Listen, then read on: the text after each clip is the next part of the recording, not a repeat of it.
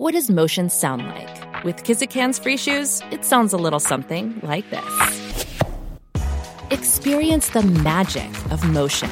Get a free pair of socks with your first order at kizik.com/socks. Thank you for listening to this Podcast One Sportsnet production, available on Apple Podcasts and Podcast One.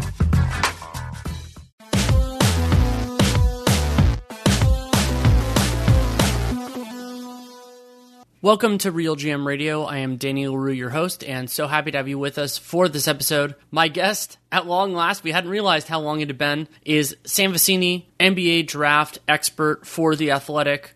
Had a great conversation going through the 2020 draft class, some of my thoughts on the Team USA junior national team minicamp that I went to, which is high school class kids, and team building, lots of fun stuff in between. Conversation runs about an hour and a half Brought to you by betonline.ag. Use that podcast one promo code for a 50% sign up bonus. There's also a conversation with Dave Mason of betonline.ag after my conversation with Sam. We talked about in game betting, which I thought was really interesting. And then the podcast one survey, which I talk about during during the show. Podcast1.com slash survey can support the show. Lots of great stuff. I'm confident that you'll really enjoy it. Thank you so much for coming on.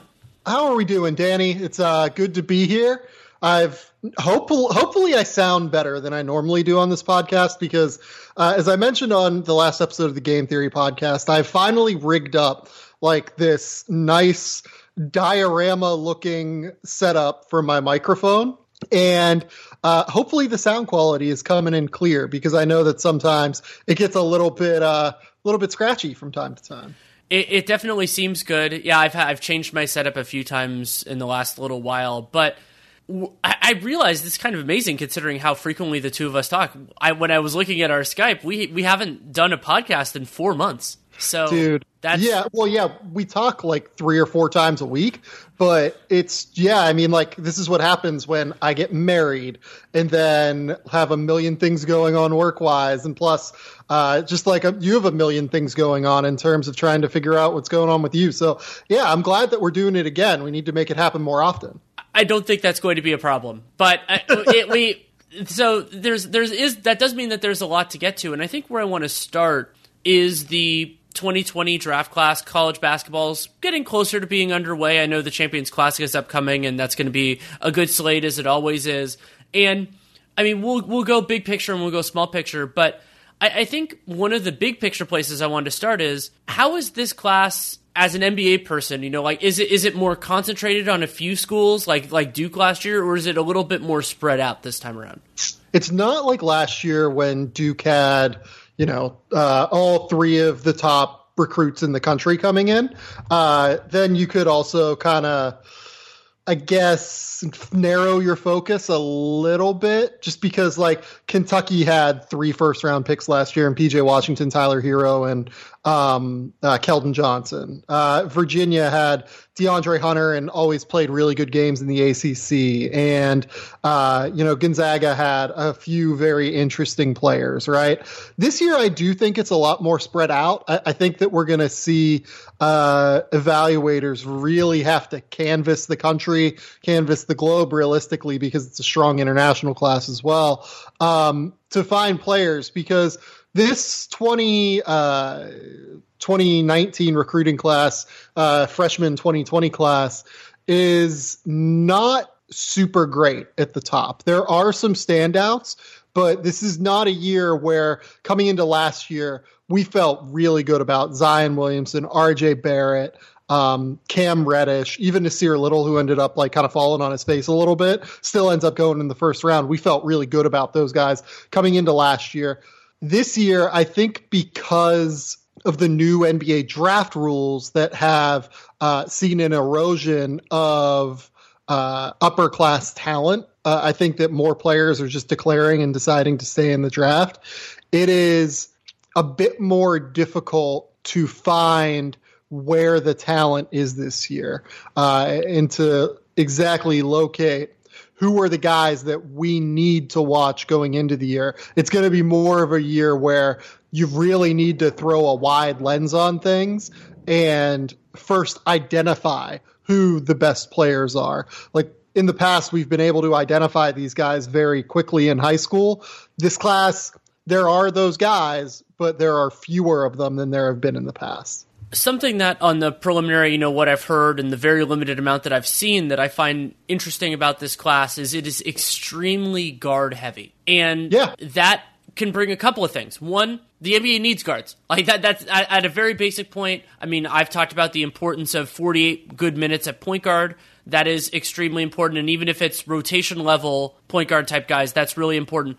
But Lost in the Shuffle, you and I talk a lot about wings, and yeah, I would rather have a player who's six eight than six four. There's also a dearth of good shooting guard talent. And so some of these players, it's going to have to be defined whether they're a lead guard or an off guard and who they can defend best. But just having more players who defend the guard positions and who play the guard positions is interesting.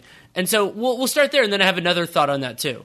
Yeah, so this year there is a bit of a nebulous uh, you know categorization of who is who right um, anthony edwards i think uh, the idea is oh this guy can be your victor oladipo your dwyane wade your james harden type of shooting guard that also acts as a lead guard right? And i don't mean to say he's as good as those guys necessarily although i think he has real upside.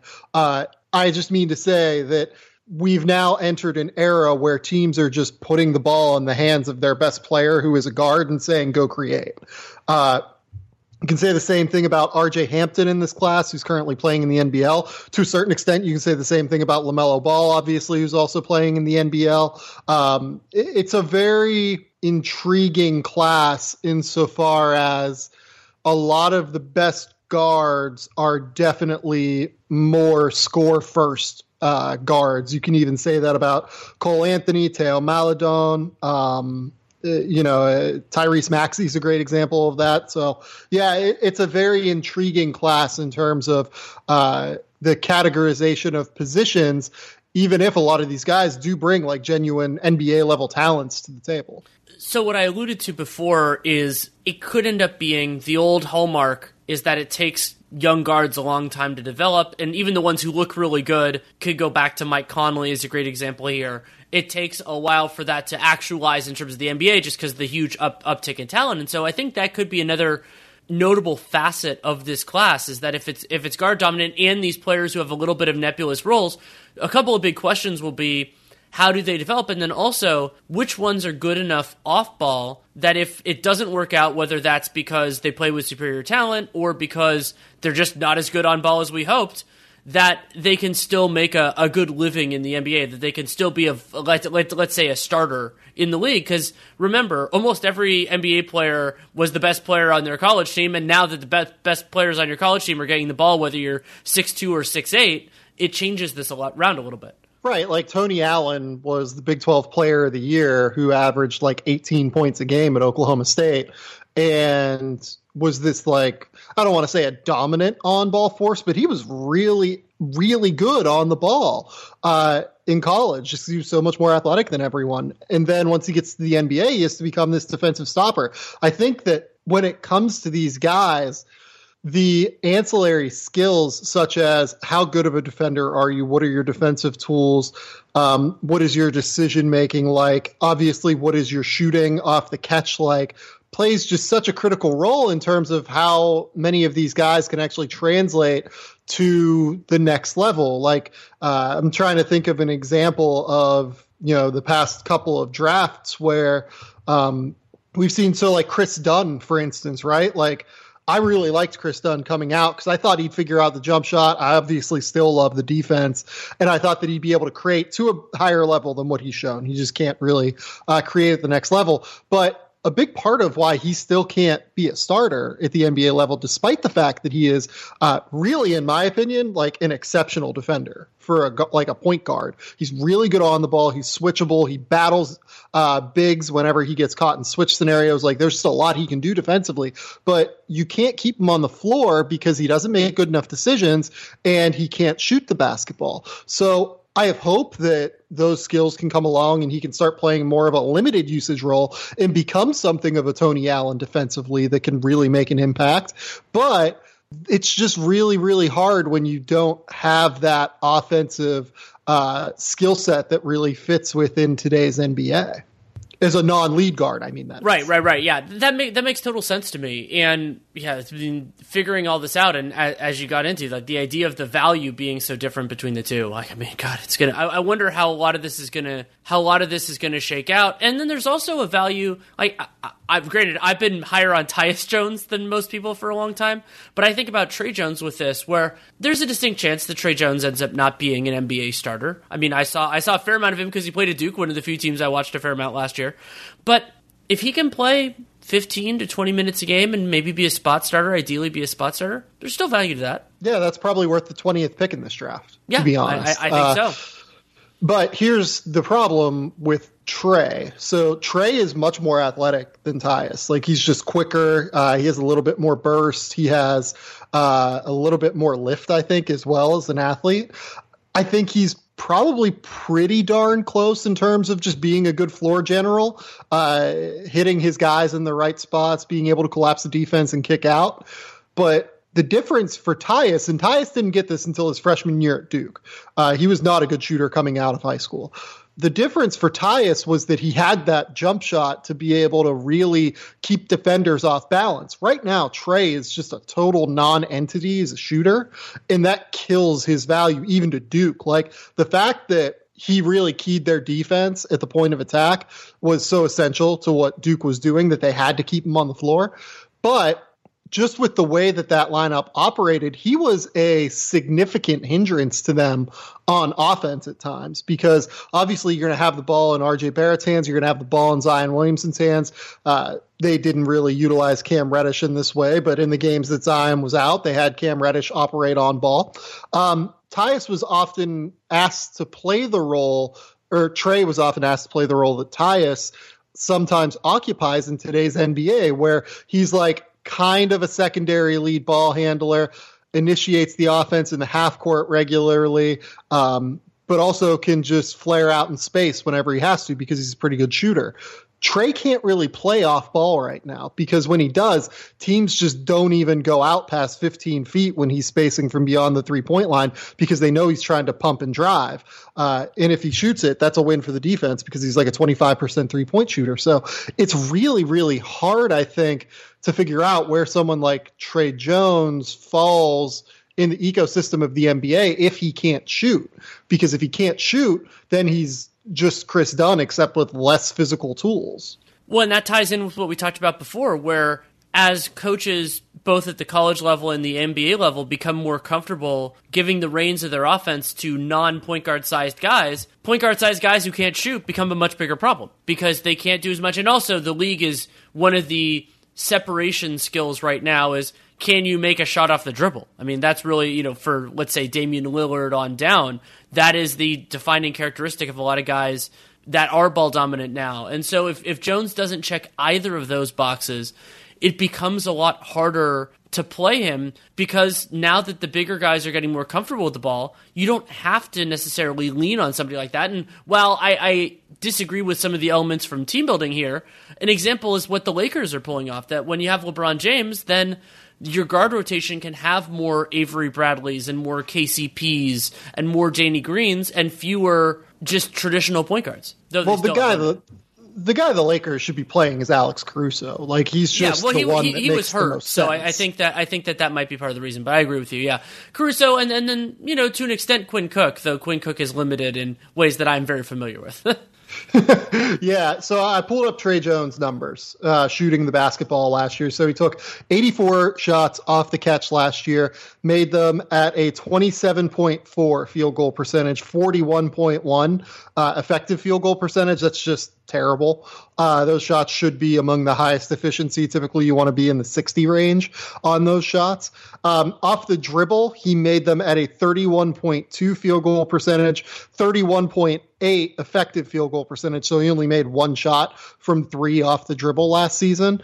It, it's just that he's a total non spacer right now. That, that's just not going to get it done as a lead guard at the next level unless you're talking about just like a change of pace guard off the bench. And even then, those guys still need to be able to bring at least something to the table as a shooter. And like, look, Tre Jones might develop as a shooter, but we haven't seen it yet. Yeah, yeah, and that that might hopefully it takes time and it'll, and it'll get there, but we're gonna have to see. And something I wanted to ask you about, just because I'm interested in where the, and how this is going to play out, is there are a couple of teams that have a pair of highly touted prospects, and and that can be an interesting dynamic because like how do they interact? And where I want to start with that, partially because I know one of them a little bit more, is Arizona. Arizona, Nico Mannion and Josh Green are going to start on the perimeter together. I, you'll know their rotation, whether they're both the one and the two or one and the three or something like that.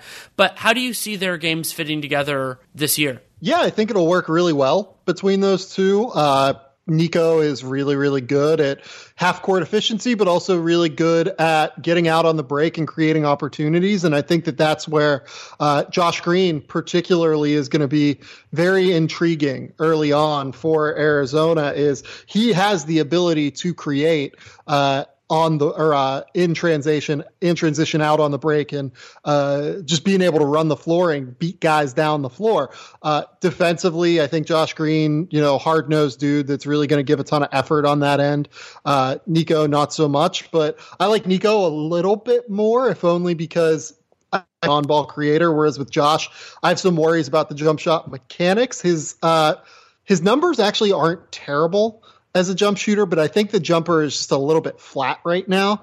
And he has like kind of mechanics where his elbow's out and uh, he kind of brings it from up under his chin. And th- those are the kind of things that he's going to have to fix.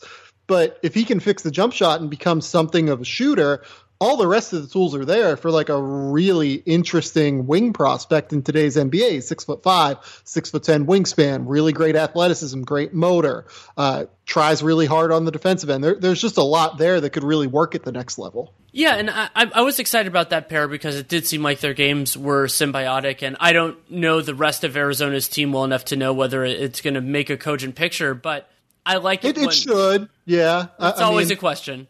Yeah, like they're gonna have Nico. I would imagine. I, I believe that Jemarl Baker, who was at Kentucky, I don't think that his waiver has been like decided upon yet, as far as I know.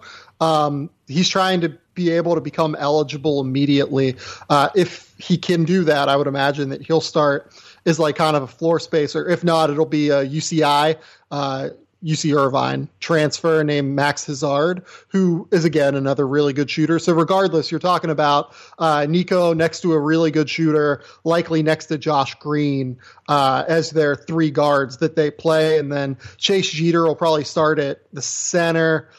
I've heard good things about the way they like Zeke Nnaji, who's another freshman there. Uh, it's possible he could start at center or start at power forward. You know, they, they could go two bigs. They still have Ira Lee. Um, they got another guy in named Stone Gettings. Like there, there's just like a lot of um, uncertainty in the front court. But I think from a back backcourt perspective, uh, they have the right piece there in either Hazzard or Baker to make the fit work with uh, Josh Green and Nico. I think the pairing that will be most interesting to a lot of people, considering one of the two guys is the maybe the most frequent number one prospect that I've heard so far in this class is Memphis. And so Memphis, Penny Hardaway's team, James Wiseman, seven foot center, and uh, I'm going to get his last name wrong, but uh, Precious, is it Achiuwa? Yeah, Precious Achiuwa. I believe Achiuwa. Achiuwa it's, it's, one of the th- it's one of the two. We'll get um, there. Yeah, so really interesting. I've also heard good things about Boogie Ellis, who is someone that I've really liked for a while. Um, I think he's more of a two and done as the lead guard, but he is more of like a scoring lead guard that I think can really get some things done. Um, there's also been some rumors about uh, uh, like kind of a, a, guard, you know, slash like you know wing player named Damion Baugh, who uh, I would expect to start either him or Lester Quinones uh, next to Achiuwa, DJ Jeffries, and James Wiseman. They're almost certainly going to start five freshmen, which is kind of insane. Um, I will be very intrigued to see what James Wiseman looks like at the college level because I've talked about this before. I have concerns that Wiseman doesn't really understand what he is on offense.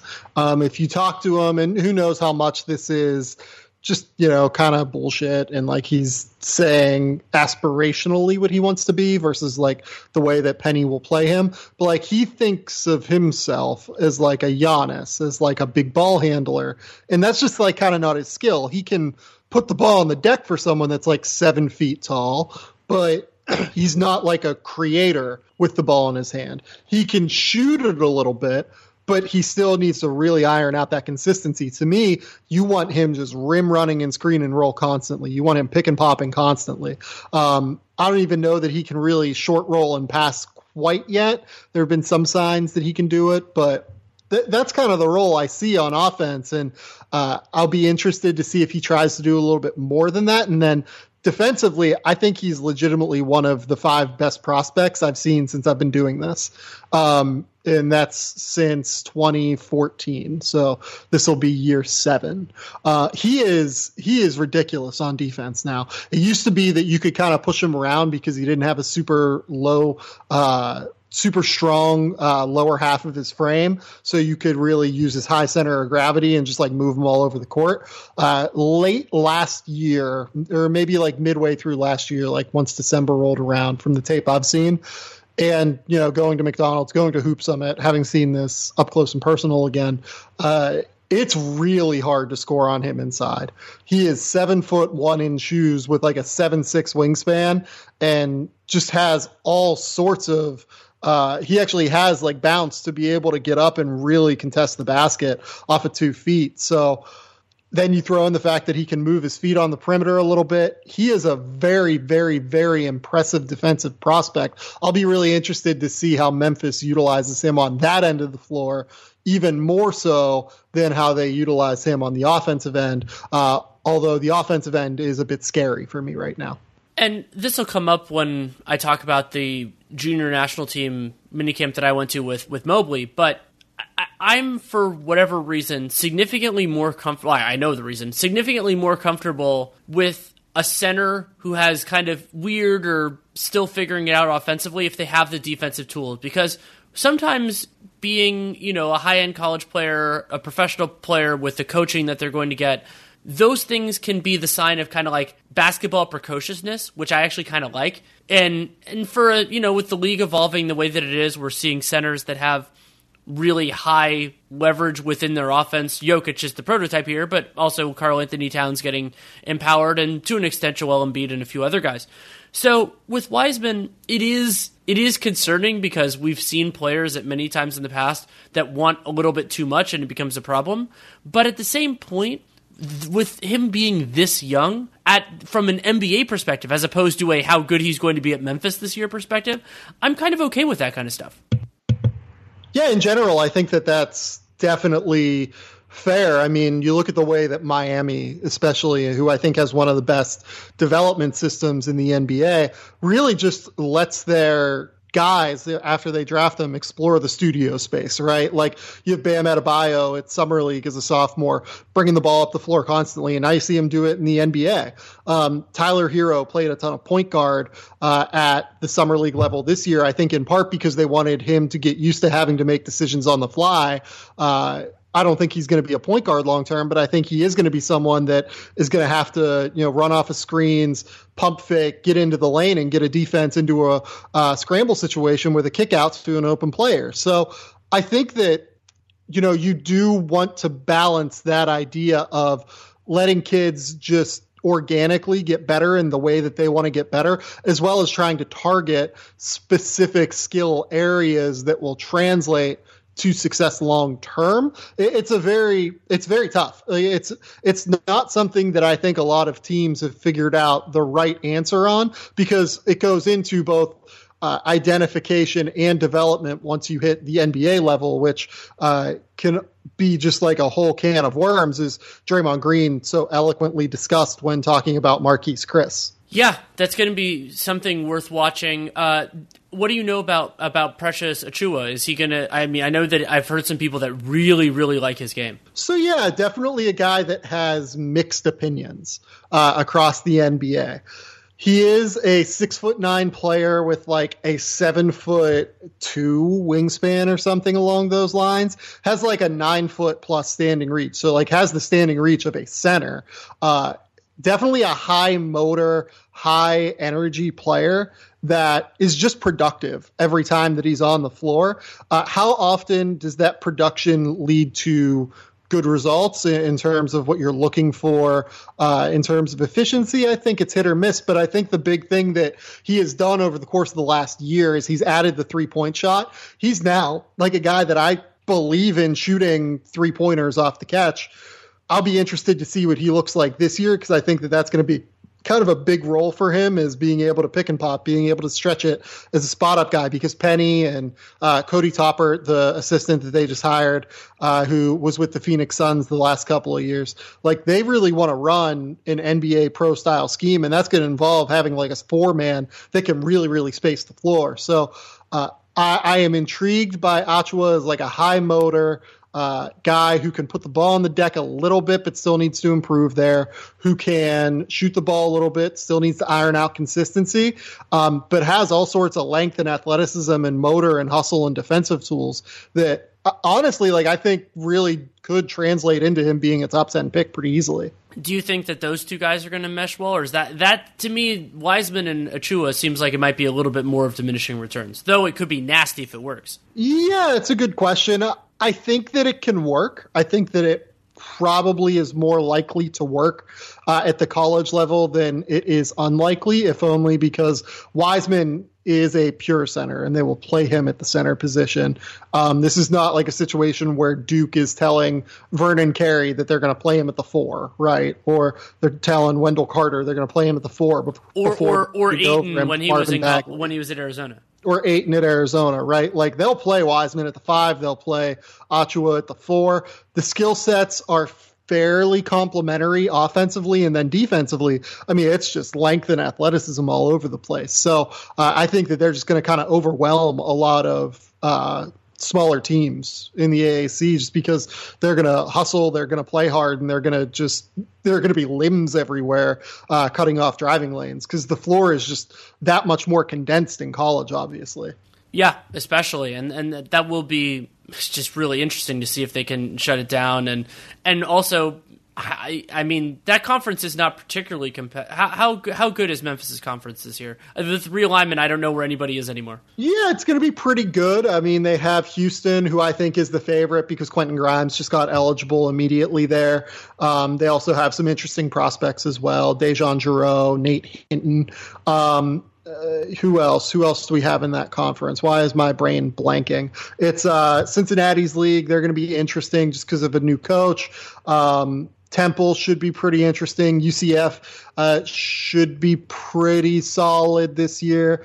Um, Wichita State should be pretty solid this year. Uh, Connecticut always has talent, at least, and I think under Dan Hurley, they're still kind of figuring things out in year two. USF, it's actually like kind of a deepish league for a league that isn't in the traditional uh, power structure, because USF honestly is like pretty interesting, athletic, and uh, defensively sound as well that's good to hear because uh, it. I mean, as much as it can be fine to have talented players at at different schools, you know, like playing good competition is something that I think really helps. And I mean, granted, we just saw Ja Morant do it without it, and Darius Garland barely played, but you know, he, he would have would have kind of been in that mold as well if things had gone well.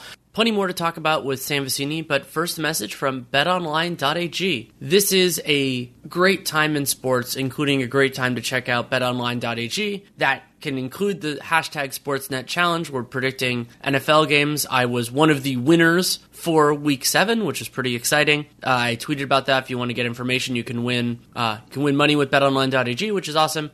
But overall, you have NFL going on strong college football things are really getting exciting. Wisconsin at Ohio State this week, Notre Dame, Michigan, Auburn, LSU, but also the World Series. I mean, you have the World Series going on, um, and NBA, of course. People listening to this are into that. So whatever you're into, check out betonline.ag and use the podcast one promo code for a 50% sign up bonus, which is absolutely fantastic. And we also have a, uh $5,000 uh, season long charity contest, which is great. So, a lot of different things you can check out. Uh, you, and also, you can do in game betting, which is actually something I'll talk about later in the show with Dave Mason. So, lots of different things to check out. Use, but make sure that if you do, and you should, use the podcast one promo code to tell them that you came from us and get a 50% sign up bonus, which is absolutely awesome. BetOnline.ag, your online sportsbook experts. Uh, two other pairings I think we could spend a little less time unless you're really into it. UW, the University of Washington, Jaden McDaniels and Isaiah Stewart. That's an interesting pairing. And and am I correct that Jaden McDaniels is the brother of Jalen McDaniels, now Charlotte Hornet? That is correct. And so uh, and and Stewart, I've only seen him a little bit, but I remember that he's he is pretty much. Last I recall, he was I thought of as a straight five. Is that still true? Oh yeah, he's definitely a straight five. He's improved a little bit as a shooter, but he is like full on a five man. He's like six foot nine, so he's not going to be like the biggest five man, but he is. He does have like a seven foot three wingspan. He's two hundred fifty pounds. Like he is so physically strong. Like he would not look out of place in terms of strength playing in the NBA right now. Like he he is just going to bully guys. He's actually my pick. Uh, outside of Cole Anthony, who I think will probably be the most productive freshman this year.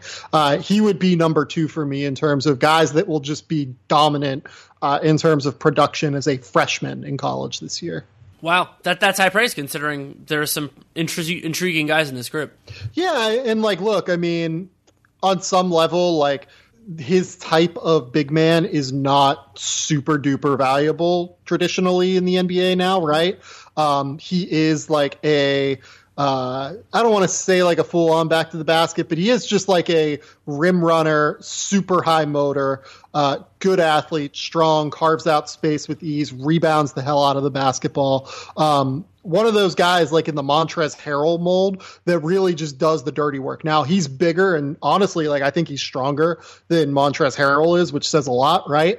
Um, so I think that he has potential to be like a very real NBA starter as a center because of that. Because uh, I think that because of that extra size, he's probably going to be a bit more equipped to defend inside than Montrez is. But uh, I do look at him and see a guy that you know I would not have taken him in the top 10 in last year's draft, but in this year's draft, it's just hard to find guys that are sure bets to be good, I think, in the NBA. Yeah, and as we've talked about that, there is definitely value to that. The last of the pairings, at least as I see it, and you can add them if you if you see any, is Kentucky. So Kentucky, Maxey, and then Whitney. That's an intriguing combination as well. It is, yeah. You know, Tyrese is a, a just a scorer uh, extraordinaire kind of like he is he is just such a interesting bevy of moves to be able to get separation for his jumper. He has really great touch in the mid-range really great touch on his floater game. He really tries to improve the way that he goes about finishing and he's just like anytime you spend even like a second around Tyrese Maxey he's just like an energy provider. Like you, you, feel better about yourself after having talked to Tyrese Maxey. Like he's just like a fun kid to be around. Um, and then Khalil Whitney, it's interesting. So I was I've been a little bit lower on him throughout the process. I get the appeal, six foot six wing, seven foot wingspan, super athlete in terms of explosiveness, but he's always struggled to translate that explosiveness to a functional way on the floor. Uh, I watched them at Nike Basketball Academy this summer out here in LA, uh, Thousand Oaks. It was at the Kobe Bryant Mamba Sports Academy thing. And he was, he had figured out how to engage in the game in a little bit uh, stronger of a manner. And it was translating on defense. It was translating in the way that he ran the floor and was just productive. His jumper needs to be ironed out in terms of consistency, but I think it's going to be uh, not necessarily a long haul trek to get there. In terms of upside, he really does have one of the higher upsides in this draft. Now, we always talk about these guys. Like I just talked about like basically every skill in his toolbox he has to get better at, right? And that's not to say that all of these guys don't have to get better. He particularly has a higher marginal threshold that he needs to improve upon to get uh, to the level where he can be like a top five pick. He's just a little bit further away right now in terms of his skill development. But if it comes along, he is he's very different. He is uh, a real athlete with real length, with real size, who has potential to shoot it and those guys are hard to find on the wing position. Is your instinct that we'll know during this season, or could he potentially be maybe like a two and done, or or maybe a team just has to take him without knowing? Yeah, that's a great question. Um, Kentucky guys are so hard. They're just so hard because there are so many good ones. And if you're not ready to compete immediately, Cal will kind of put you in a box a little bit and say, hey, this is what you can do well now. We need to win games. So this is what you're going to do, right? So he's not going to give Khalil Whitney like real license to, you know, like we said with the Heat to explore the studio space from the like SNL sketch uh, with more cowbell, right? Um, he's not going to do that. He's going to lock in to what you're good at uh, immediately. And Khalil is going to be an athlete who gets out in transition, who can defend, who can um, back cut, who can maybe space the floor as a spot up guy. I question a little bit uh, if we'll know uh, how good he is until uh, you know maybe year two in the NBA. But there have been guys who've broken out for Kentucky before. You know, it's just kind of hard. It, he really did look like someone that uh, had a real chance to break out when I saw him this summer, though. Yeah, yeah, that's that that's exciting, and uh, we can move on to. I, I think there there's some European guys I want to discuss, but I want to go to is it Oceania? I guess because because technically uh, uh, RJ is playing for he's playing for the New Zealand Breakers, right? That is correct. So so we can't just say Australia, but LaMelo Ball and RJ Hampton, two intriguing players, and I am you know by I've been a critic of the college basketball system for a while, critic of the age limit as well, and I think there's a, a level of intelligence to going to the NBL, the Rising Stars program, get paid a little bit of money, but also the structure of their seasons is very conducive to draft prospects because they can come back, work on their skill, work on their body, but they still get a real season of work in. Yeah, definitely true. Um, very weird year for those two uh, forthcoming because, like, the guys that we've seen go to the NBL so far are more questionable five star prospects, right? Like Terrence Ferguson just doesn't have like ball handling ability and it took him some time to adjust because of his lack of physical frame uh, to the professional level Brian Bowen just wasn't quite ready after a year of playing uh, or a year of not playing uh, college basketball. So it took him some time to adjust. By the end of the year, he was pretty good. Much with Terrence Ferguson as well. He was pretty solid as like a rotation guy by the end of the year.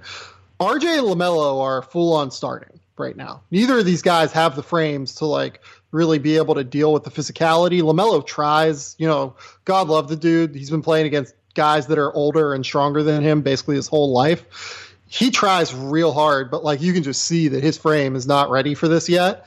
With them over there, it's going to be really, really hard to judge for evaluators because neither of these guys are really producing all that much yet. Like, I'm sorry to say, like, uh, we're all excited about LaMelo Ball. LaMelo Ball is shooting, he has to be running like a 40% true shooting percentage right now after like four or five games.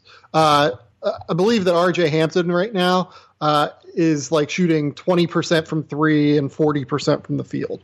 It's just like this adjustment to the NBL is really hard because these are grown men that are tough and physical that you're playing against. And it's going to be hard to judge that against other prospects that aren't playing against that. Uh, so it's just like the frame of reference is going to be very difficult. Yeah, that makes sense. And it's also challenging with those guys in terms of on versus off ball and all of these other things. And defensively, to face people who are much bigger and stronger than you can bring different challenges, though it could be good experience for them long term.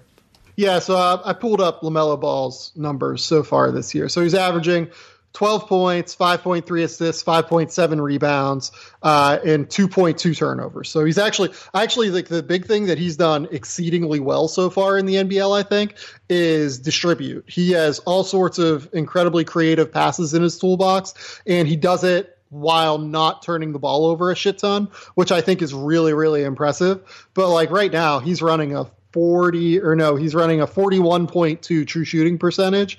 Uh, he is really, really uh, struggling to find any sort of space to get his shot off. And I think that a big part of the LaMelo Ball equation is the jumper.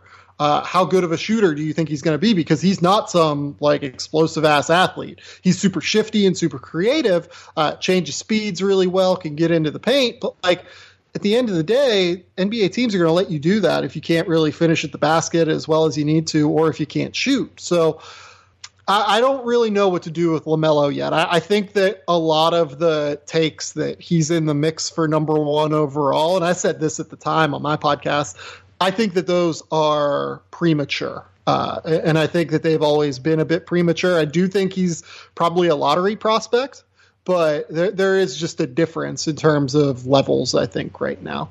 Yeah, and, and that makes sense to me, especially because for lead guards, the amount of different things that they have to be able to do in order to be viable is just extremely high in the modern NBA. You know, you you basically have to be able to shoot, you have to be able to finish the rim, and the passing is is important too. And we've seen this at various levels, and there'll, there'll be another big test of that with not only how Ja Morant fares this year and Darius Garland, but also how Trae and Shai Gilgeous-Alexander and all these other guys how they develop. So to be a number one pick as a point guard, remember number one picks at point guard have been one of fairly recent development, though obviously there are some in the past like Magic and everything else, but also there have been a mixed bag. I mean.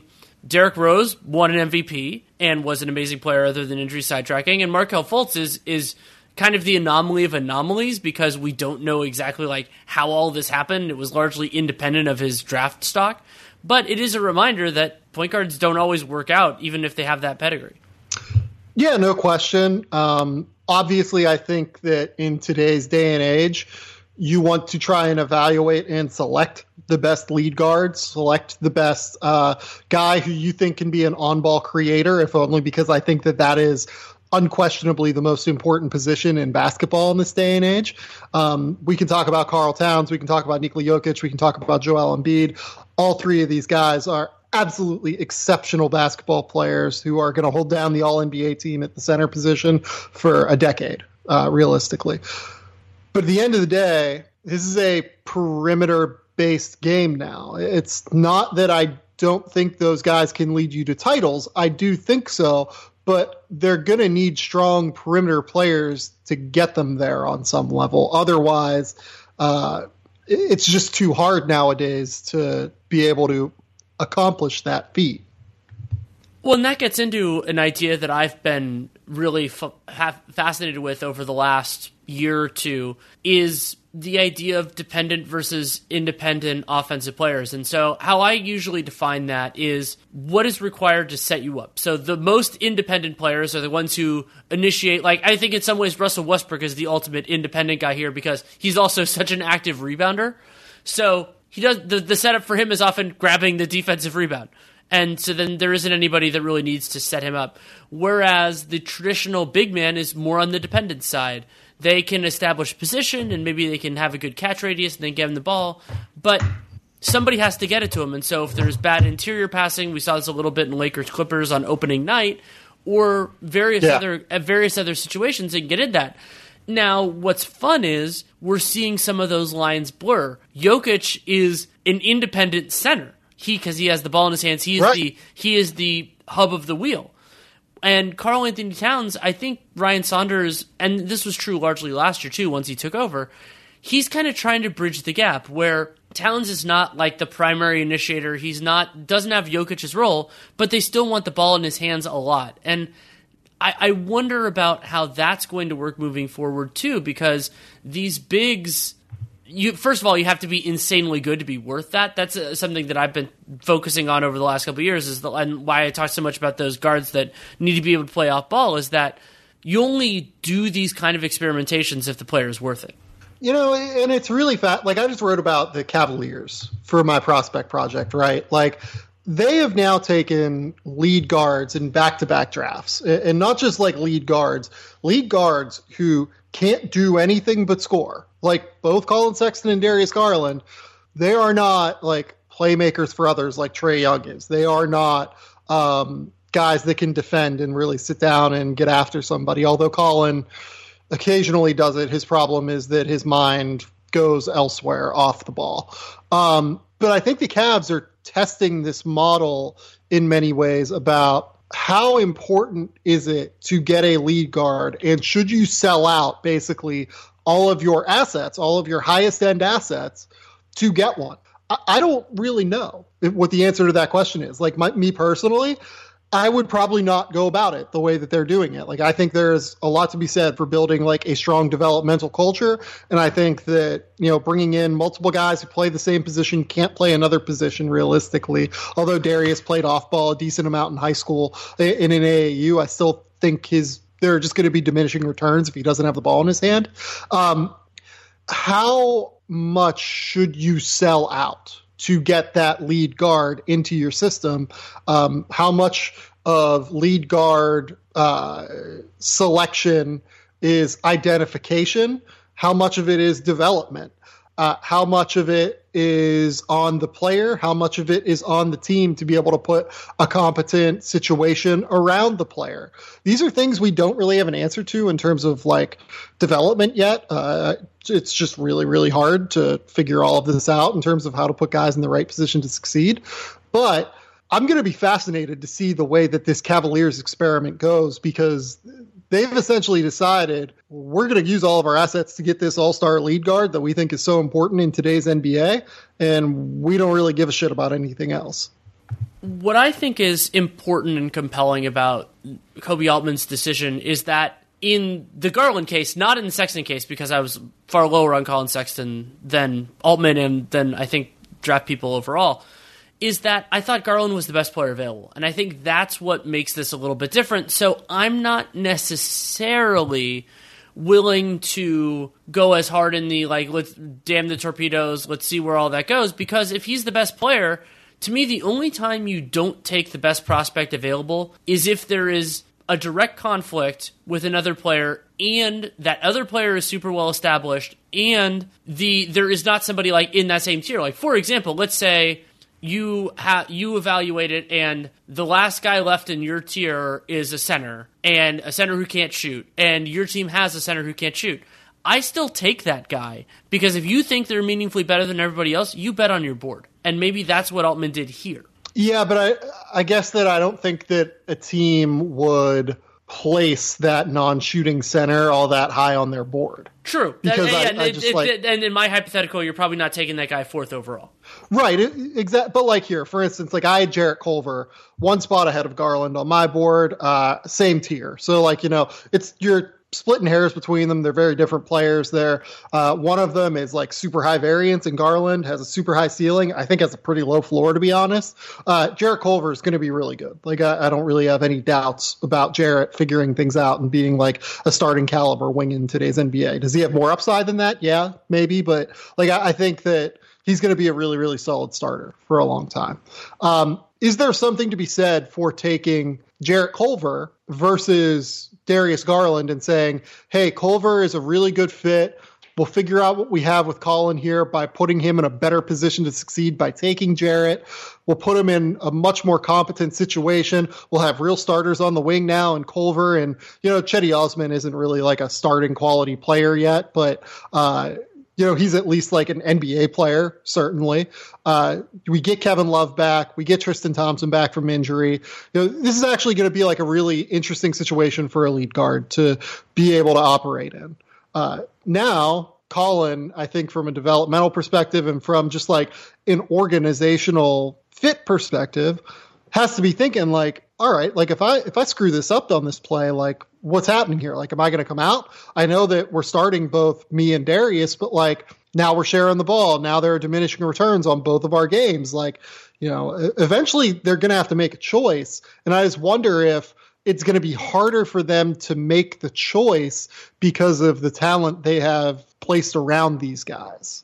Totally legitimate concern. A- absolutely and ambiguously, it is. And it makes it harder for them to evaluate. And also, just the overall talent level being so flawed is, is a challenge, too, because they don't you know, as you said with Jetty and yeah, Kevin Love's Kevin Love's a good player, even though he can't really get any vertical anymore. He's still super talented and everything else. So that's going to be a challenge for them moving forward. It's also why, for many reasons, I would support Beeline doing the terminology. I think I came up with this talking with you about the stagger plus, meaning where it's a stagger where one of the two players is on the floor at any given time, but because both players need to play significantly more minutes than that, that they play a lot of time together.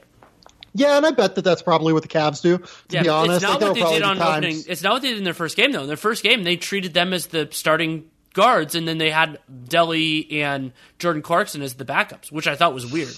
Anytime you can get Jordan Clarkson on the floor, you got to get him on the floor. It is Jordan Clarkson time, indeed.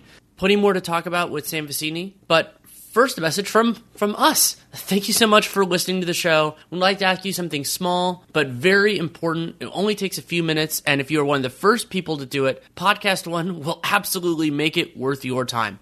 We need you to complete a short survey because the information you can give us can help make things better for the show and for you as a listener. So go to podcastone.com slash survey and everything will be there for you. So it's podcastone.com slash survey. In case you needed more of an incentive than to help me out, the first 250 people to complete the survey will get a $10 gift card for Amazon, and two grand prize winners will be selected at random to get a $100 Amazon gift card. It's a really a win-win. You can get money, you can support us out, and our shows are supported by advertisers, so filling it out help us cater to your needs as a listener. It's big for advertisers. That's what keeps the lights on here. So please go to podcastone.com slash survey, answer some questions, and potentially, hopefully, make some money along the way. Thanks so much for being a dedicated listener. The the last two guys, and of course we can discuss other people and we'll have time over the course of the year, are the two international prospects that are firmly in the lottery mix right now, and that's uh, Theo Maledon and I'm going to butcher this, uh, Deni Avdija. Uh, Avdija. Avdija. Avdija. Yeah. It's one, one of the two. We'll figure it out Yeah. at some point. We got time. Uh, so, so Theo Maledon plays for ASVEL, which is Tony Parker's team. Uh, he owns the team. It's where he came up in France. Uh, he is a lead guard uh, who's been playing at like the French Pro A, like elite league level uh, since he was 17 years old uh, last year. Like he was playing very real minutes. He was a lot more low usage last year. He played like sometimes primary, sometimes secondary ball handling. Um, but what I think he does really well is he plays with quickness. Uh, he's like a twitchy, twitchy player uh, that also has the ability to like really uh, slow it down at times. He changes pace as well. Uh, he strings out defenders really, really well and gets them away from the basket and pick and roll and creates mismatches. Um, really, really good body control. Gets out in transition a ton, creates those plays.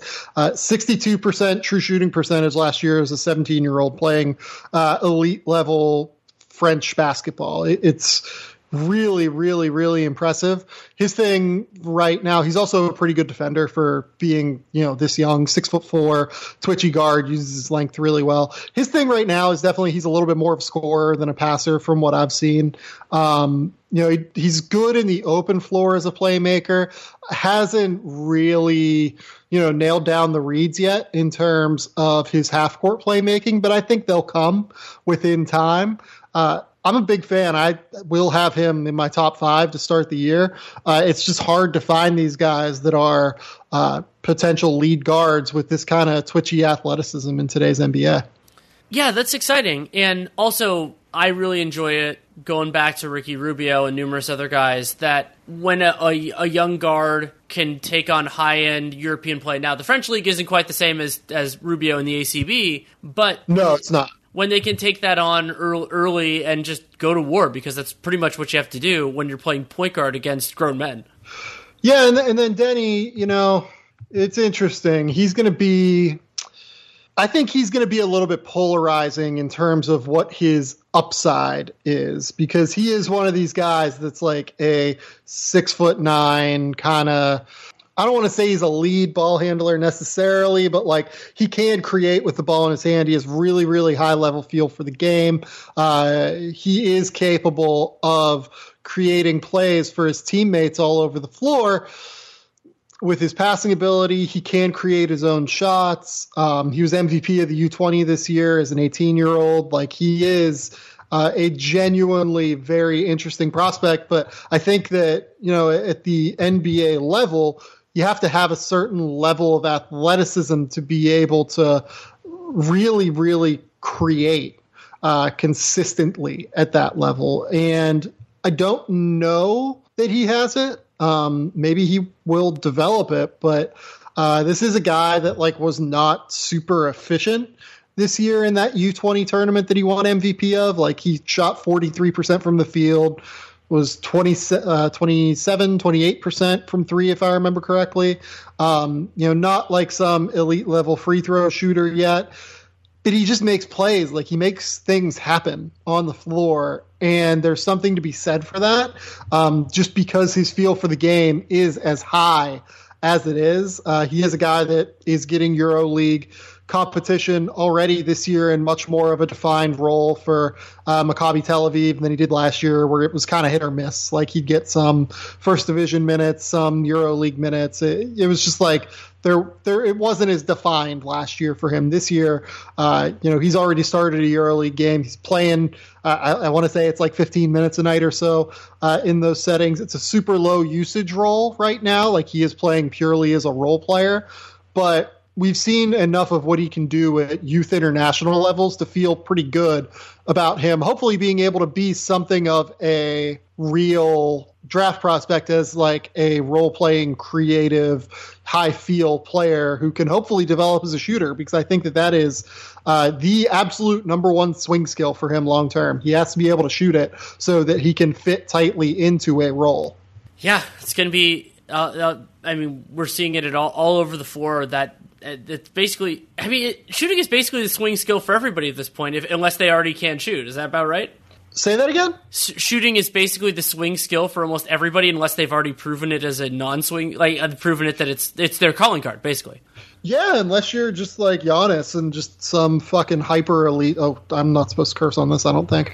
Um, some like hyper elite level creator. Yeah, you really got to be able to shoot it and shoot it at a high level. Otherwise, it's hard to be able to fit into a role on offense now. Um, there are just too many really good creators in the NBA now. You look around, like even like I just like kind of made fun of Jordan Clarkson a little bit. Like Jordan Clarkson can get a pretty reasonable look at the end of a shot clock almost whenever he wants. Uh, like that, that's probably the replacement level as a scorer right now. Uh, Jordan doesn't do anything else, so like he's certainly not like an awesome NBA player, but um, just purely as a scorer, like that's probably replacement level right now, and that's a that's an exceptionally high bar to clear because Jordan Clarkson can like really create his shot. Yeah, he can, and uh, you were talking about guys shooting, and I think that can work as a, a, a transition into one of the things that I've done since the last time we talked, which was go to the uh, Team USA Junior National Team minicamp in Colorado can, Springs. Can, can, we pause before we do that? Because I, I, do just want to mention Cole Anthony. Like we. Oh yeah, yeah, yeah. We haven't talked about Cole. Yeah, let's do that first. Um, Cole Cole Anthony for me is. I would imagine it's either going to be him or Anthony Edwards is my number one prospect going into the year. Uh, I have to make that call at some point in the next, you know, week, basically. Um, you know, I guess on some level, like it doesn't really matter, right? Because uh, this is all going to change, and really, it's a fluid process. But like, it does get like noted who your number one player is, right? So Cole, Cole is certainly in the mix for that uh, heading into the year. He is, for me, going to be the most productive college player in the country uh, this year, or maybe even college freshmen, we'll say, might not be like the most productive player. There might be some small school guys that really take that over, but he's going to average in that North Carolina up tempo offense like 20 points, seven assists a game, seven rebounds a game, maybe six assists, something like that. Like he is souped up Coby White in terms of his ability. And like Coby White was really good in that offense last year. Uh, Cole can really just use his handle to create at such a significant level uh, and, uses his athleticism really well. He has a great handle, great feel for change in pace, can really change direction off the bounce. You get him in the open floor a lot. He's going to be absolutely very, very good. Uh, I think he is going to be just a total monster this year, and it's a perfect fit for the kind of offense that he's going to be good in, given that North Carolina really runs up tempo. Yeah, that's going to be fun to watch, and I mean, it does seem like a natural fit of player in school too, which is which is encouraging. And some guys don't always do that, and I mean, we saw it with Duke last year. No question. I mean that. uh Oh boy, Duke's Duke's going to be kind of a mess in that regard again too this year, for what it's worth. Oh, great. And and I mean the the dark humor of both Zion and RJ going to Duke, team with bad spacing, and then ending up going getting drafted by teams with bad spacing is just insane. Yeah, at least the Pelicans have David Griffin, who is exceptionally good at this, right? And like figured that out. And now they have Jrue Holiday and Nickeil Alexander Walker, and uh, obviously JJ Redick, and uh, you know, Derrick Favors can stretch it out from mid range a little bit, even though he probably did a little bit too much in the first game. Like they're they're at least building something around Zion that makes sense. Right, and I and I think it'll be better around RJ at some point too. It's just I don't have as much trust in their front office because their front office has not deserved that trust. Yeah, I was going to say uh, you uh, you have more faith than I do, my friend. Oh, I, I yeah, I just think that with where the league is going, it'd be kind of hard to do this. Like, you know, this is kind of like finding plutonium by accident, like just how poorly constructed this Knicks team is, and even even a, throwing darts at a dartboard another time would get you better results. Yeah, yeah, that's uh. oh boy, New York. I'm sorry, guys. I uh, I, I would love nothing more. I'm gonna be at MSG like in two weeks. Like, I would love nothing more than the Knicks to be like really good. That'd right. be so fun, I think. Well, that's one of the craziest things about this is basically the entire sports media, but especially basketball media core is rooting for the Knicks to be good because it would be good for all of us. You know, like it would be more clicks, it would be more engagement. We almost everybody loves covering stuff at MSG, and it's it's a, a hub for basically every air like for basically every airline because of all the airports there. And yet, no, no.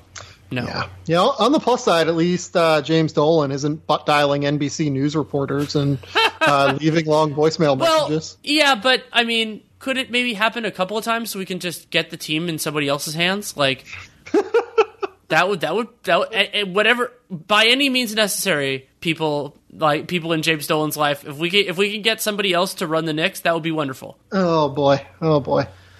Uh, but let's let's go to the the previously teased uh, yeah. Team USA minicamp. It was so. I'll, I'll, talk a little bit, and I'm going to start my piece for the Athletic with this of, of the experience because it was an event that I've never covered before. I don't know if you have, um, or something similar have to Have I it. been there?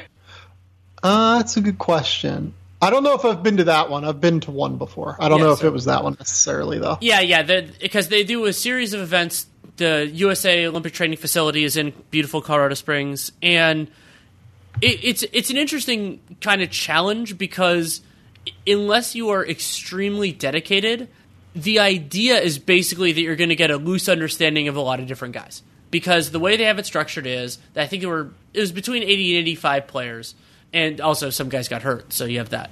And they were split into largely upperclassmen and underclassmen, and then or lowerclassmen, and then split into a total of eight teams, four for each one of those groups and then they would do drills and scrimmages from that. And so uh, on two different in two different gyms that were close, but you couldn't see both gyms at the same time. You had to be in one or the other. And so what that led to was you know, first of all, you're getting a lot of sample bias because are small samples and sample bias stuff because it's like you might just see a guy when he's playing well, and then the afternoon session or the next day he's not doing well. And that that's part and parcel of the experience. It was the same thing when you and I did these nations together and numerous other things. But it also like I go ahead.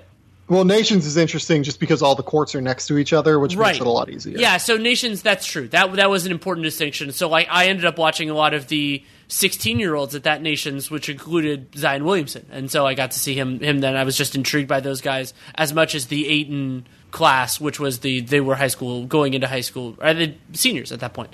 and Yeah, so I, I, I thought that from my perspective, also I was not looking at it from a college. I mean, a lot of these guys, especially even some of the guys that I didn't particularly like, they still high major college guys. You know, it's not that, but I was looking at it from an NBA perspective, and you are looking at it from I I just had to get used to calibrating for players who were that young. Because let's say Hoop Summit or Adidas Nations, though uh, there were some younger guys there, I'm generally seeing guys, unlike you, basically at the end of their senior year of high school. That's really uh, prior to this. That was really the first time I've been seeing these guys. Dajuan Wagner Jr. and yes, that feels super weird to say. He's a freshman in high school and just starting his freshman year of high school. So that is an entirely different thing. I mean, you could think about all of us were, unless you're still too young, all of us were 14 years old once. Think about how much you changed from 14 to 18, and that's the kind of calibration that we all who are NBA, like in my spot, have to do when you're looking at this kind of players. Yeah, it is exceptionally hard to evaluate 14 year olds. Like, I don't. Emoni Bates didn't go to that, right? He did not. Bates didn't go. Cade Cunningham didn't go, but C- Cunningham's older. Yeah, so that that was a little bit of a disappointment. So, but, but like with Bates, it, well, with Bates, it's interesting just because like he's obviously this guy who everyone is discussing as uh, like a can't miss kid with you know all of the upside in the world because his game is so polished from the time that he's so young. And it's not that I don't think Emoni Bates is great. Like Emoni Bates is exceptional. He is super super good for his age. The thing is though, like Emoni Bates also just came in at the Nike Basketball Academy and had like an even wingspan measurement to his height. So like that really that kind of stuff like really does matter as you move up the levels and as you try and fill out your frame. And like I think that honestly like that kind of a measurement should really like cease the Kevin Durant comparisons because like part of what makes Kevin Durant such an, an unbelievable shot creator is that he has like a 7-5 wingspan and has a super high release point and is just like exceptional in terms of being able to get that shot whenever he wants because of that uh, ability to get separation is just like a little bit easier. Like Emoni Bates just like doesn't have that physical, you know, outliery tendency, right? Right, and and again, it's it's worth remembering just like how few I, you you and I have talked about it. Ben Taylor and I had an extended conversation about this about you know like when guys get compared to Draymond Green. There's only one Draymond Green for a reason, and those Dray, comparisons. Draymond Green is the most unbelievable like like prospect in the world. Like he is six foot six with a plus eight wingspan, with like what one of the top five basketball IQs ever. So he's an outlier physically. He's an outlier in terms of like mental acuity. Like he's one in a million physically and one in a million in terms of like uh, basketball IQ. We ain't finding another dude like that. Like people kept comparing like PJ Washington to Draymond Green, and they'll compare you know X, Y, and Z to Draymond Green you, you might find like a player type like that, dude. You ain't gonna find another Draymond Green. That's just not happening. Right, and I think that's a healthy way of, of thinking about it. Sim- similar in many ways with KD, and I mean, I, I, admit that I was lower on KD as a prospect, mostly because I think I've gotten better at evaluating offensive talent. So, yeah, and, and it actually does come up. KD comes up a little bit in this in this class. I'll, I'll do some big picture stuff very briefly first. It was jarring to see a camp full of 14 through 18 year olds where everyone was expected to shoot. You know, when they did shooting drills, it was not oh, the big men are shooting mid rangers. Nope, everybody's shooting corner threes, everybody's shooting above the break. That's just what it is now. And I'm a full supporter of it. I think it's a very good thing for the sport. Also, you know, they're not shooting NBA threes, they're shooting the college FIBA line, all that kind of stuff. But that was really interesting to me. And then the other part that was incredibly encouraging was because of this in, this development where guys at all at all positions are getting a little bit more opportunity to have the ball in their hands. And remember, these are elite talents. This is like some of the 80 best kids at every, uh, like, so let's say top 20 or 15 in their high school class. Even forward sized guys had, there were some of them that had really nice passing.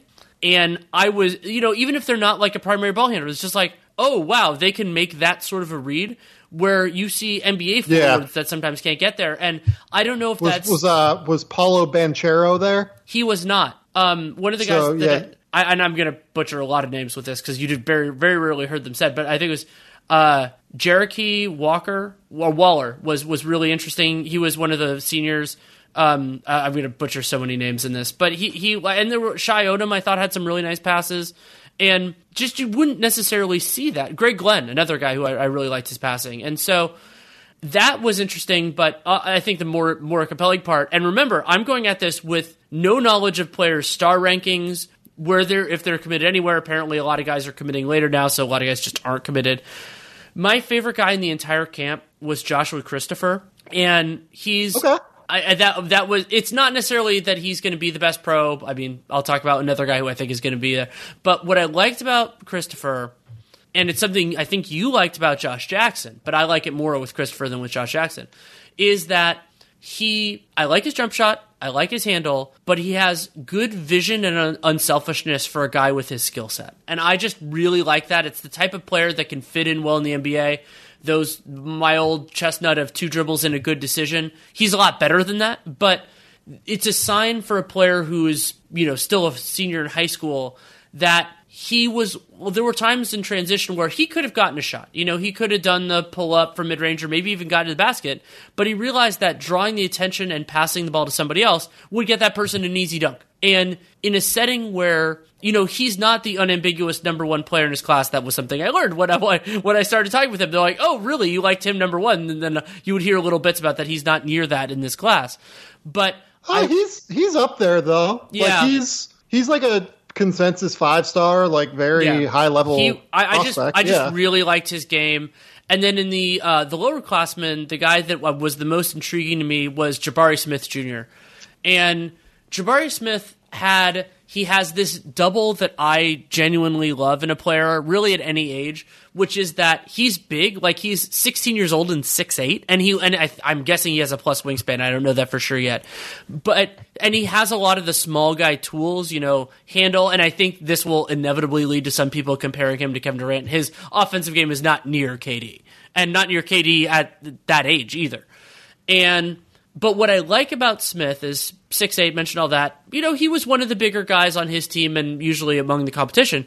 He did big guy stuff too. Like he would crash the offensive glass. He would do help blocks, or if he was in position, he would actually just be the rim protector. And players who are willing to do that, who who like the small guy stuff, but are still willing to bang, and that ends up usually boding really well for them. Now the passage of time might clarify Smith's role. Like he might size out of being a small guy. But I just like players that have that mentality of I'll do whatever I can to beat you. So that's the 2021 class. The two guys that uh, people are most excited about that were at that camp in 2021. Um, Patrick Baldwin is one of them. Um, six foot ten shooter. Like I, I honestly think like that guy is a 16 year old. He might be the best 16 year old shooter I've ever seen. Yeah, his stroke is nice. Like I, I was, I was really impressed with that, and it's so crazy considering how well most of his career went until things have fallen off recently. But I was watching him and thinking, well, he could kind of be Ryan Anderson right now, and he's 16. So the Right, development like- and everything else, like, and he did some nice movement off the ball. It's not just oh he has a projectable jump shot. I think Baldwin, unusually for a player of his age, has an understanding of like kind of what his role might be, and it's just like yeah I could do that. And then the other one in the 2021 class is Chet Holmgren. Uh, people are very, very enthused by Chet Holmgren, who's like this seven foot tall, 190, 200 pound kid um, out of Minnesota who can really shoot it, can really handle the ball at his size. Like he's, I've seen, like I've seen him a good amount. He's very interesting. Uh, I have not seen him like play at his best though. Like from what I've been told is his best. Yeah, I didn't watch as much of Holmgren. I saw him a few times, and I, you know, he to me the I, this is probably praise, though I was genuinely unsure at the time that I didn't think about the stuff he was doing for his size because I didn't think about him as being as tall as he is. So generally, that's a good thing because that means that you're not looking, you know, you're moving pretty well, and not and you're not doing the like Kristaps Porzingis. Oh wow, he moves well for a seven footer. If you actually Right. are, that that's generally a good thing. Um, I have heard that he d- is better as a rim protector. I didn't see much of it, but I do think that was just the sample I saw. It wasn't like he was bad. It was just that it didn't pop to me as much. Um, the other guy that I, th- I think has to be talked about in the same high level is is Evan Mobley, committed to USC, super talented, physically guy. I mean, he's he's so skinny. I mean, you get that, but his defensive tools are fantastic. And Yeah. he has the frame to become stronger and all that type of stuff. And, and he's going to be really good. What both concerned and intrigued me, and, and I thought about just straight up bringing him up during the James Wiseman discussion, is I was more skeptical than the people I talked with about Mobley's offensive game. It felt really robotic to me. But what I liked about it was A little bit of that. But what I liked about it was he's kind of a little bit robotic and a little bit skilled in all of the different archetypes that modern big men do. So like he's an okay shooter. He tries to do things a little bit within. He's not a bad back to the basket passer. Like so he has kind of these little pieces and I was thinking about, you know, how he develops at SC. His dad's a coach there, but apparently he and his brother work hard and they're well taught and all that. And then obviously Mobley will be a pro probably a year from now. And that He'll, is- he'll be two years. two from years now, from now. yeah. Yeah. two years from now. And what I like about a player like that, and this could be true with Wiseman as well, is well, he's only going to have to do one of those things. Like he's not. I don't think of Mobley as a high usage big. Like that's not to me. He doesn't have that kind of acuity, and you generally do see that in in those anomalous bigs early. I mean, granted, I didn't see it with Joel Embiid because Joel Embiid wasn't playing, but with Towns, I, I mean, a lot of people did. With Jokic, people did. It was just can he get in shape and all that kind of stuff. So, and there's no shame in a defensively active, dominant, and Mobley's ceiling on that end is pretty high. I mean, he was just crushing stuff. Um, that they don't have to be a high usage guy. Not everybody has to do that, and a lot of times for centers, for me, not burning the candle at both ends can be valuable. I mean this in terms of style, not necessarily in terms of how good he is. Um, he reminds me a lot of Tim Duncan in terms of like the way he plays offensively and defensively. Honestly, like his game just reminds me a lot of Tim Duncan. Like he does that same stuff where he can really shoot it. Um, he can really use his handle to get into advantageous situations, to use his high release point to shoot it from the mid range. Um, can use his handle to get all the way to the basket in a way that looks very robotic, kind of like you said, right?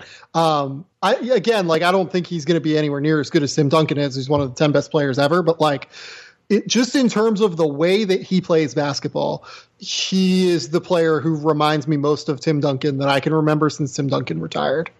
What will be definitive if he goes along that line for Mobley is physical strength. I mean, that part Yeah. of what, what Duncan's combination of touch, strength, and length was just so special. And and you know, you could be worse than Tim Duncan and still be a Hall of Famer, much less a solid pro. And Right. and it might. I'm guessing that Mobley ends up, you know, not in that rarefied air, just on the law of large numbers. Uh, I know you have you don't have much time, so I'll just mention a couple other guys briefly.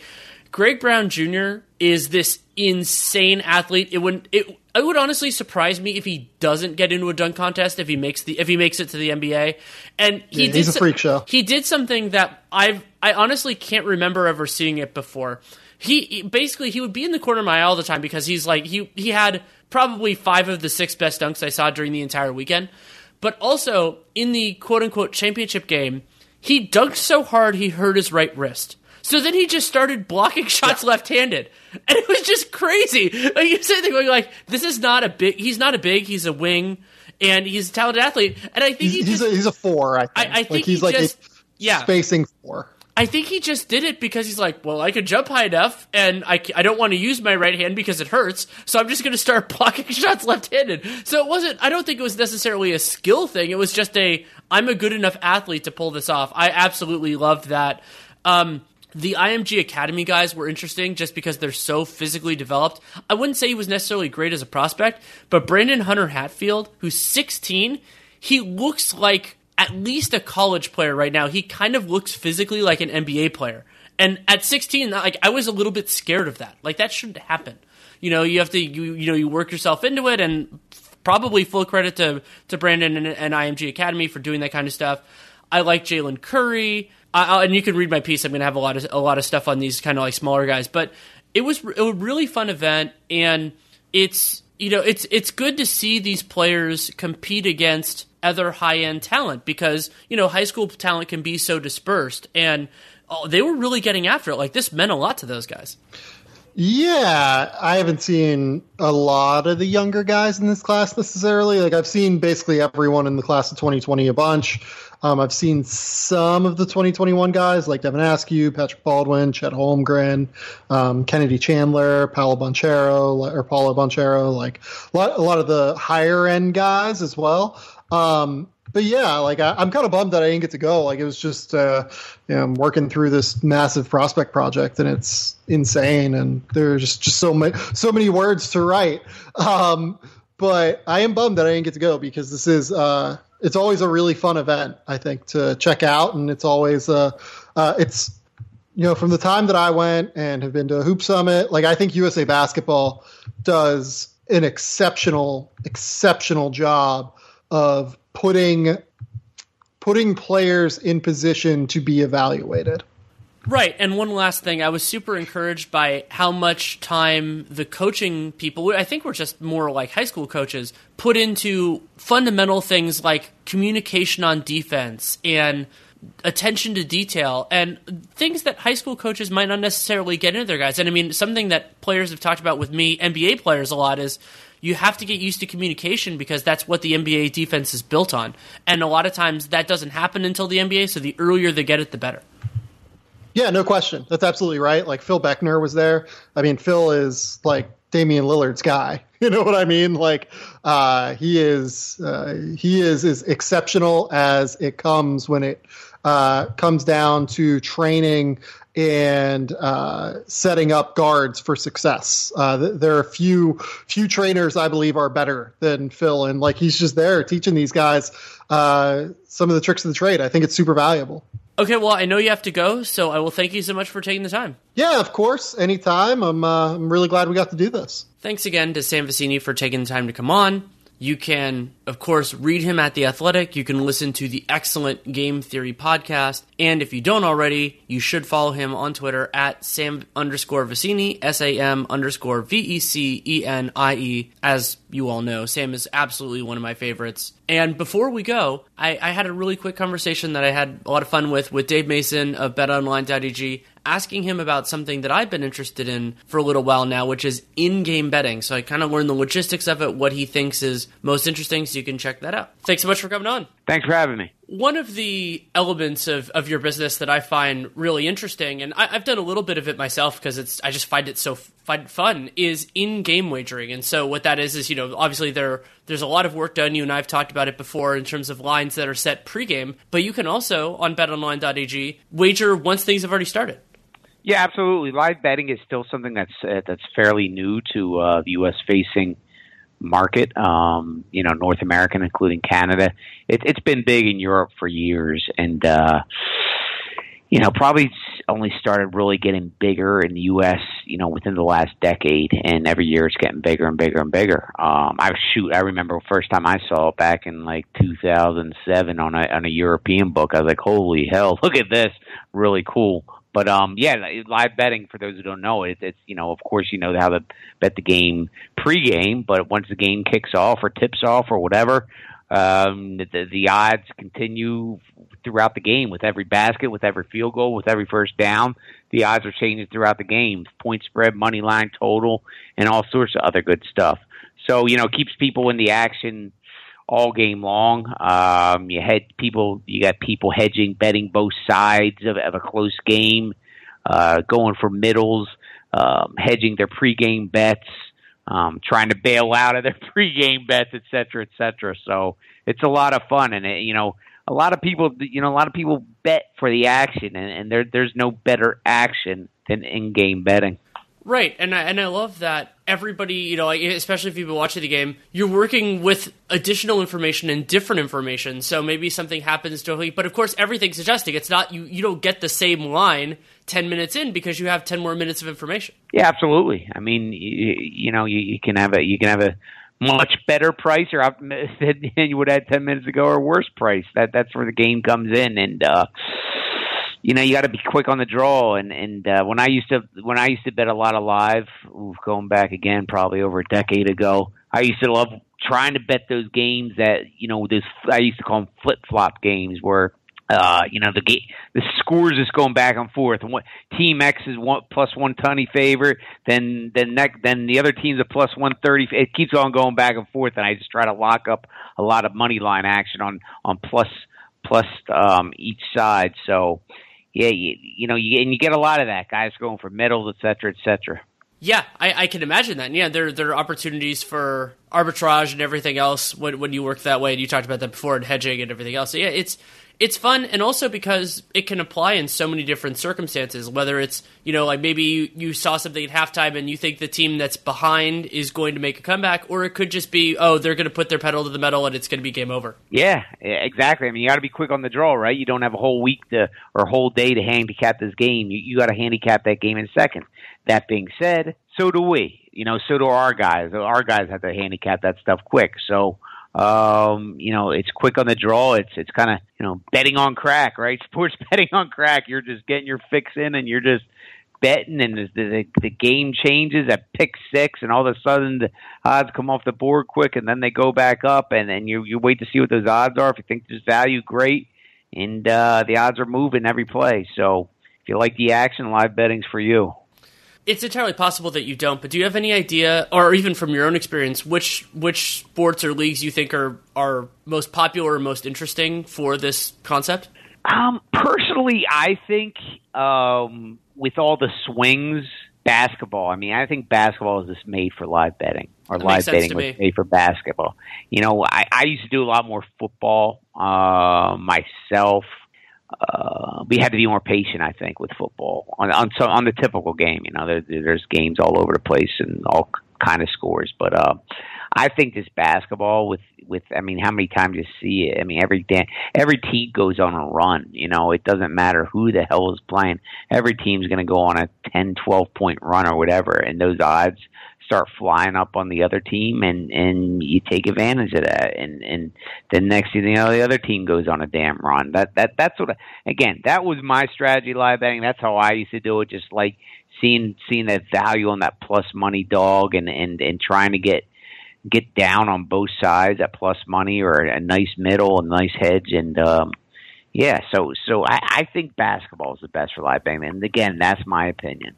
Yeah, people can can make their own, but it's it's something really fun and engaging and a different kind of challenge. Well, thank you so much for taking the time. thank you for having me Thanks again to Dave Mason for taking the time to come on. You can check out betonline.ag. And of course, thanks to Sam Vecenie for his contributions. The Athletic Game Theory Podcast, Sam underscore Vecenie, where to check that out. We are now into the NBA regular season. If you want my kind of day by day insight, check out Dunked On, the podcast I do with Nate Duncan. That's more of this, that's more of where that stuff will go. And you can also see my writing, which is at The Athletic, which is sometimes topical, sometimes not. It really depends on what kind of project I'm working on. You can also check out the piece that Sam and I talked about a little bit about my thoughts on the Team USA National Junior National Team minicamp. That will be out probably early next week. I'm, I'm working on it right now, but it'll have to go through editorial and I have to actually finish it first. If you want to support this show, there are a lot of different ways you can do it. You can leave a rating, leave a review in the podcast wherever you're choosing. It's great if it's Apple Podcasts. I understand if it's not. If you want to be super awesome, if you use something else, you can actually leave a review both places. Also, super important for this show, subscribe, download every episode. Very important for metrics and all that fun stuff. And and also because this is a show that doesn't come out on a specific day, you can't really get in any sort of habits. That's why subscribing is really good. It'll pop into your player whenever it's ready. And the most important thing you can do with this show and any other that has them is check out our sponsors, betonline.ag, use that podcast one promo code for a 50% sign up bonus, and then take the little survey that we have. It's only a few minutes, podcast1.com slash survey. Big help to RealGM Radio, big help to me personally. So I really do appreciate that. Any input you have, good, bad, or indifferent, Danny Leroux, NBA at gmail.com is the way to share that information. If you take the time to write it, I will take the time to read it. I don't promise that I'll respond, but they go into a separate page of my inbox. I, I make sure that I read them every day before I go to bed because it's important to me and I don't want to waste your time. And that can be guest input, it can be thoughts on a show, whatever, whatever it really is. And I, I do really appreciate it. It's changed the show so much over the years. I'm probably gonna wait if I can wait another week before really getting into the NBA stuff. I try not to overreact or anything like that. Have some really good guests lined up for down the line, but I don't want to do anything like, hey, what did these first four days mean or anything like that. That's not I, I do that other places, but I don't want to do that here if I can avoid it. But lots of great things going on, lots of storylines, and plenty to discuss here on RealGM Radio. Thank you so much for listening. Take care and make it a great day.